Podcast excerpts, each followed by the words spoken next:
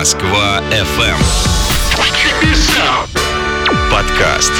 Привет! В ближайшие несколько минут пять самых обсуждаемых и заметных событий этой недели. Погнали! Пятое место. Твиттер начал помечать аккаунты, связанные с государством. хулиганы. Страницы президента и Кабмина маркируются как правительственная учетная запись. Блоги ТАСС, РИА Новости, Вести, Раша Тудей и ее главного редактора Маргариты Симонян помечены как государственное издание.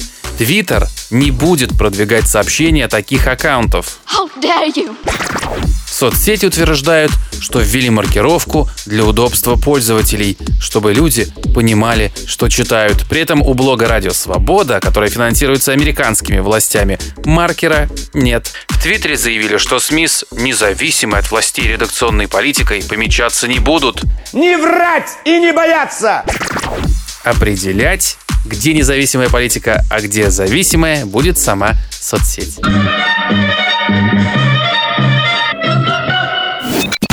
Четвертое место.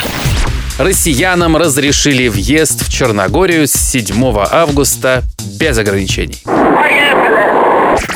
Нашу страну добавили в так называемый «зеленый список». Для граждан государств из этого списка нет каких-либо дополнительных ограничений. Например, необходимости проходить двухнедельный карантин по прибытии. Они должны лишь иметь при себе отрицательный тест на ковид, который нужно сделать незадолго до поездки.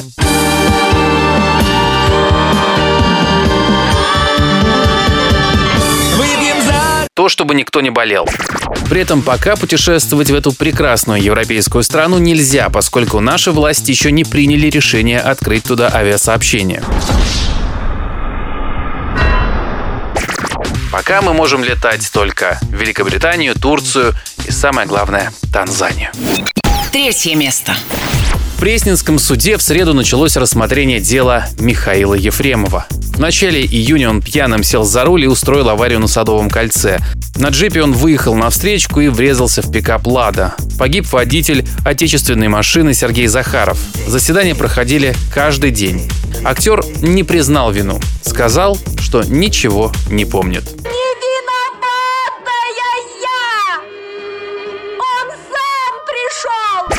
Хотя в первые дни после аварии говорил обратно. Как так? Мистер Хайд, ответил Ефремов.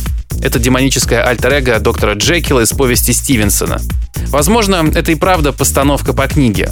К суду приходят какие-то странные женщины в футболках с портретом актера, явно мотивированные одной из сторон. Они говорят откровенную чушь про то, что машины актера в момент аварии управляли из космоса через 5G или что за рулем был каскадер от спецслужб.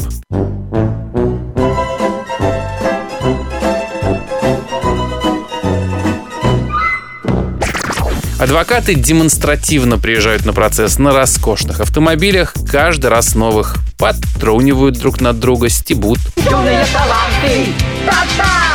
Вроде бы произошла трагедия, а участники процесса играют комедию. Очередная серия во вторник. Выступит сам Ефремов. Второе место. В Москве появятся две новые ветки метро. Что? Опять? Их планируется построить к 2027 году. Рублево-Архангельская линия будет проходить через районы Митина, Строгино и Хорошово-Мневники, а также застраиваемые территории Рублева-Архангельского. Ее протяженность составит 19 километров. Здорово, Бирюлевская линия протянется от станции ЗИЛ МЦК до поселения Рязановская Новой Москвы. Она будет пересекать большую кольцевую линию проходить через Восточное и Западное Бирюлево, а также Южное Бутово. Протяженность этой ветки составит 43 километра. Первое место.